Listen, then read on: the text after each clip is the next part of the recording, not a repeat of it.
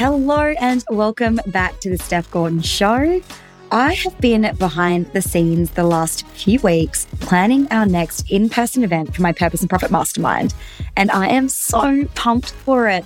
We usually run events based on teaching, but this one we're really feeling a pull for connection and creating a high vibe place to share what's really happening in business what's been working like hotcakes and masterminding the things that maybe aren't going your way. So I'm going to be test running my new keynote there as well. I feel like there's no better place than the safety of your own community. So I'm very excited, but also mega nervous for that because I'm human, by the way.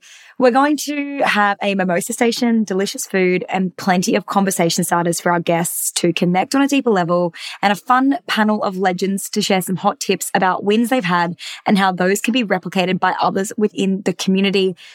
Oh, this is my favorite kind of event, and I cannot wait. I think if there's one major lesson I've learned from all my years in business is that being surrounded by women who are in the same boat and especially women who are ahead of you is paramount to getting the success that you want. And that is what I want to discuss with you guys today. And I've put together seven of the biggest learnings that I've had from growing a seven figure business. And I've done podcasts like this before, but I feel like they grow and adapt and every six months or 12 months, I'm having huge drop ins, huge realizations, huge amounts of self reflection that make things so much clearer for me. And I want to share those with you as I go through them, as I have those realizations, and as I'm able to share them with you so that you can hopefully take something away and feel less alone on this crazy business journey. Before I dive in, I do need to apologize for my very husky voice um, I went to Snoop Dogg a few weeks ago, actually, like maybe not the Monday just gone, but the Monday before. And I was obviously singing my heart out because it's literally been like 12 days and my voice still hasn't fully come back. So your girl obviously loves a bit of Snoop Dogg. So you'll have to be patient with me today with my voice. So let's dive into my seven learnings from growing a seven figure business. The first part of this is really about you. So, growing a seven figure business for me, really the only thing that kept getting in my way, the only roadblock I kept hitting, the only problem that I kept encountering over and over and over again in my business was me. And me being the roadblock, my self belief, my perfectionism habits, my needing to be perfect, my needing to be liked, my needing to seem like I have it all together. And so my first big lesson here is really around radical self acceptance because what I've learned is that if you want to be happy with who you are, you have to stop trying to be perfect. Perfection is a way of controlling the way that other people see you. And we can't, at the end of the day, control what anyone else will think about us, what anybody else will say about us. We can't control the way that we are perceived. We can't control the lens through which somebody else filters and receives us. And so in that case, that is so out of our control that trying to control it is just such an immense waste of your energy. If you could take all of that energy that you're spending right now on trying to control the outcome, on trying to control the way you're perceived, on trying to control every single little thing that you put out there on Canva, your words, your grammar, all of that stuff. If you put all of that energy into just learning a new skill, you would upskill 10 times faster. You would have 10 times more growth.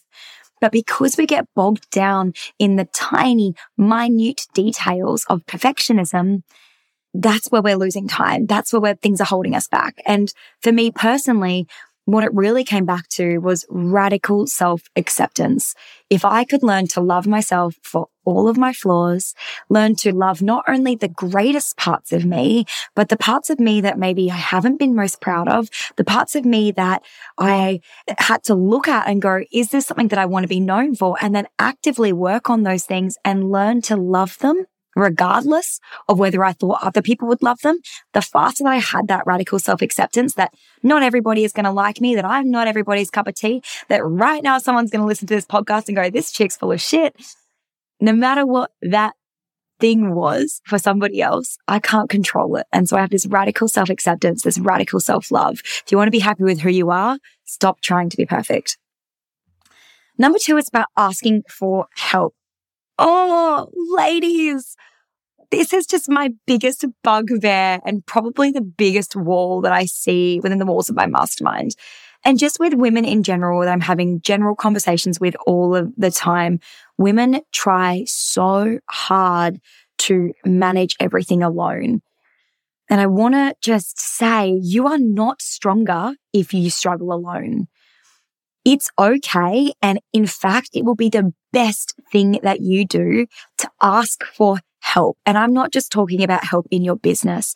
I'm talking about help from family to be able to get your kids to bed, help from your husband to help clean up the house, help from your mother-in-law to come over and do your washing, help from family, help from friends, help from coaches, help from professionals. It is okay and it is smart to ask for help.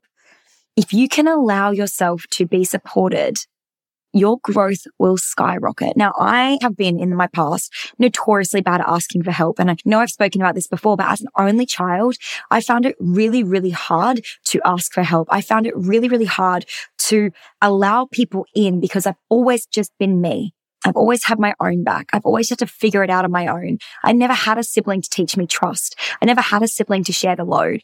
And so for me personally, it's been so tough to learn how to ask for help. And one of the best things that I've ever learned to do was just to say, Hey, I'm really not okay. I've got all these problems. Is there anything that you can help me with? Both to Tim, but also to my operations manager, also to my team, also to my parents. It's so important to say, Hey, right now I'm really not functioning at my best, but I want to be better. So I'm asking for help. If you can ask for help, your growth will skyrocket. You're not supposed to struggle alone. Number three is around stress. Let's be real. You're stressed. You're stressing all the time. Most of us in this day and age are stressed. We're stressing about finances. We're stressing about what we're going to eat tonight. We're stressing about what we're going to wear on the weekend. We're stressing about if you're in business, you're probably stressing about so many things all of the time. The problem with stress, and some people say, I, hear this saying all the time, and as a highly ambitious driven woman, this is something that I totally struggled with as well. But I hear this, I work best under pressure. Girlfriend, you have to change that story. If that's your story, you have to change that story. Here's the truth about stress. Stress creates adrenaline in your body. Adrenaline puts your body into a fight or flight response, meaning that we are now in a survival mechanism. When we're in a fight or flight response, we're in a survival mechanism. Our logical brain turns off and our emotional brain turns on because fight or flight survival mechanism is about fear. It's fear based. It means that lion is coming to eat me. I need to get the fuck out of here. And so if you're in a fight or flight response, you are not going to be able to make logical and smart decisions. Okay. So stress creates adrenaline. Adrenaline puts the body into fight or flight. When we're in fight or flight, our emotional brain turns on and our logical brain turns off and we can no longer make good decisions. If you are living in a state of stress, that means that you are creating and probably have created a reactive business that won't be able to scale. So if you are constantly reacting, I'm dropping into WhatsApp, I'm opening my emails, I'm going to solve this customer problem, I'm getting on a coaching call, I'm now moving on to this, I've got to send those notes out. Oh my God, I've got to post on social media. If nothing is planned and everything is reactive in your business, you are the bottleneck. You become the bottleneck, your business will not be able to scale. A stressed out, highly strung business owner does not make clear, concise, data driven, logical decisions. And data driven, logical decisions are going to be the foundation for which your business grows and scales in a way that is actually going to create work life balance for you. So you have to learn to manage your stress.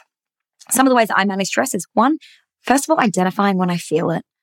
So it's okay for me personally. I know I'm feeling really stressed if I start snapping at Tim. I know I feel really stressed if I start getting little heart palpitations, little flutters in my heart. I know I'm feeling stressed if I feel like crying for no reason. And so it's about being really aware of that and then having things in place. All right. So I need to turn my phone off this afternoon, get in the bath and read a fiction book. Okay. So what's your go to when you're feeling stressed? What does that feel like in your body?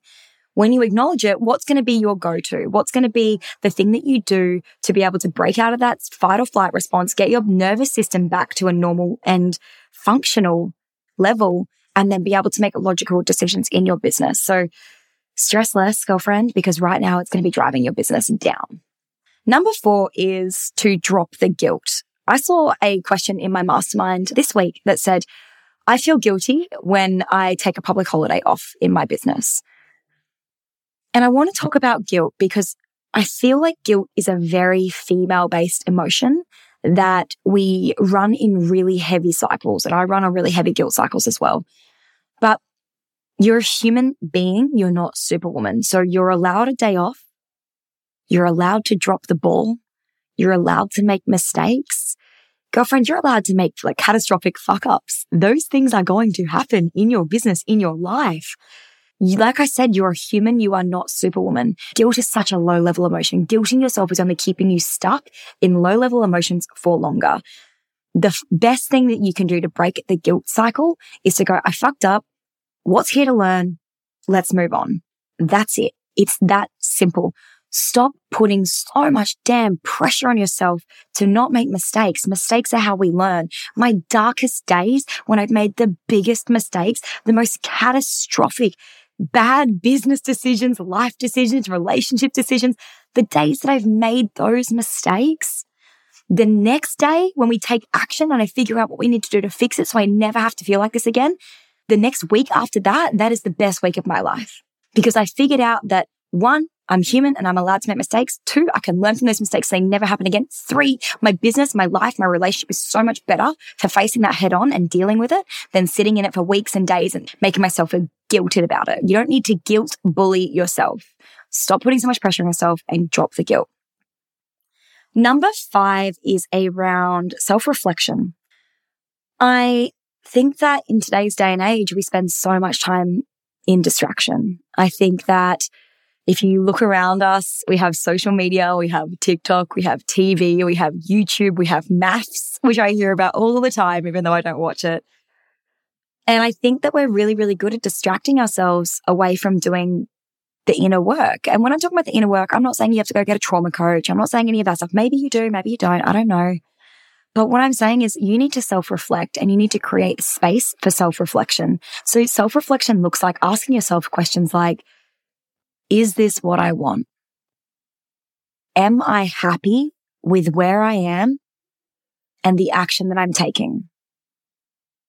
It's about looking at an unideal situation and going, did I in any way contribute to this situation?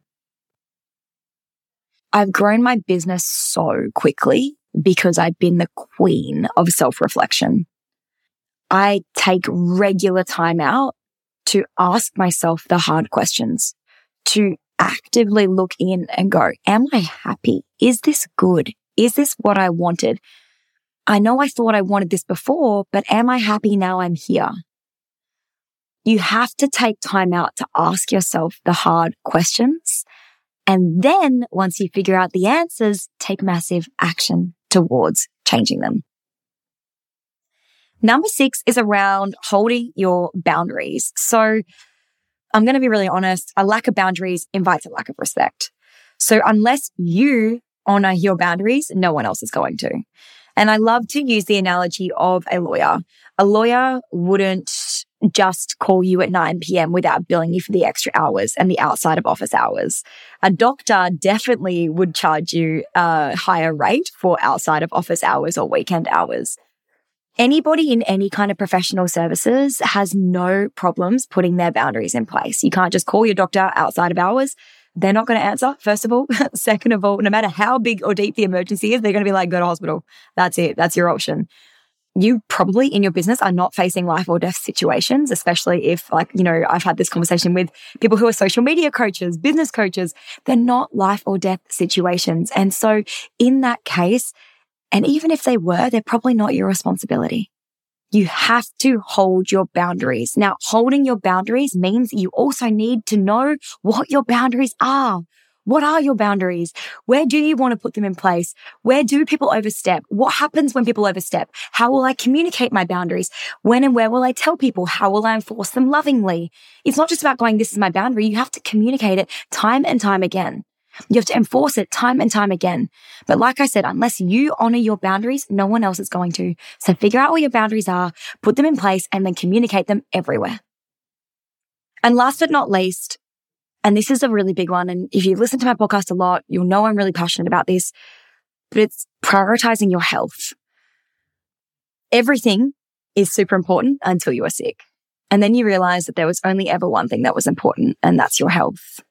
So if you don't prioritize your health, you are going to sacrifice it in order to get what you want.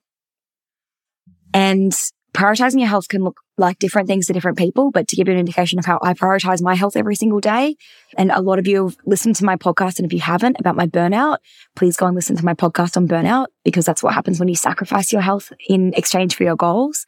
But the way that I prioritize my health every single day now is we go to the gym every morning at 4.30, five days a week. I move my body. I cook really healthy, nutritious breakfast for myself and I make sure that I count my macros. And that I count my macros so that I can make sure that I'm getting enough protein and vitamins and carbs and fats into my body for it to run optimally. I get regular blood tests to test my hormone levels on a cellular level. We walk every single day. I wear a Fitbit so I can make sure I get my steps in. I get lots of water and we take supplements every single night things like probiotics, things like magnesium. Um, guys, it is just so simple. It's like my health routine probably takes me an hour and a half per day out of a 24 hour period. It's about getting enough sleep. It's about making time for self care. It's about not burning yourself out. If you don't prioritize your health, you will sacrifice it in exchange for your goals. And then when you get to your goal and you realize that you've sacrificed your health, you will be so disappointed in yourself because nothing else matters. These are the seven lessons that I have learned growing a seven figure business. I hope that some of these have resonated for you. I hope that some of these have landed for you. I'd love to know what you're going to do differently now that you've listened to this episode. I would love it if you dropped into my DMs and told me, as always, it means the world to me if you share this episode. If you think that somebody else in your network could love it, please share it to your stories. Please tag me. Please let me know that you're listening because it really genuinely means the world. I'll see you guys next week. Babe, thank you for tuning into today's episode. It means the absolute world to have you here with me. If you want more, head to the show notes below to check out our latest free resources, along with the exclusive link for podcast listeners to book in a free 15 minute strategy session to find out how you can boom your biz.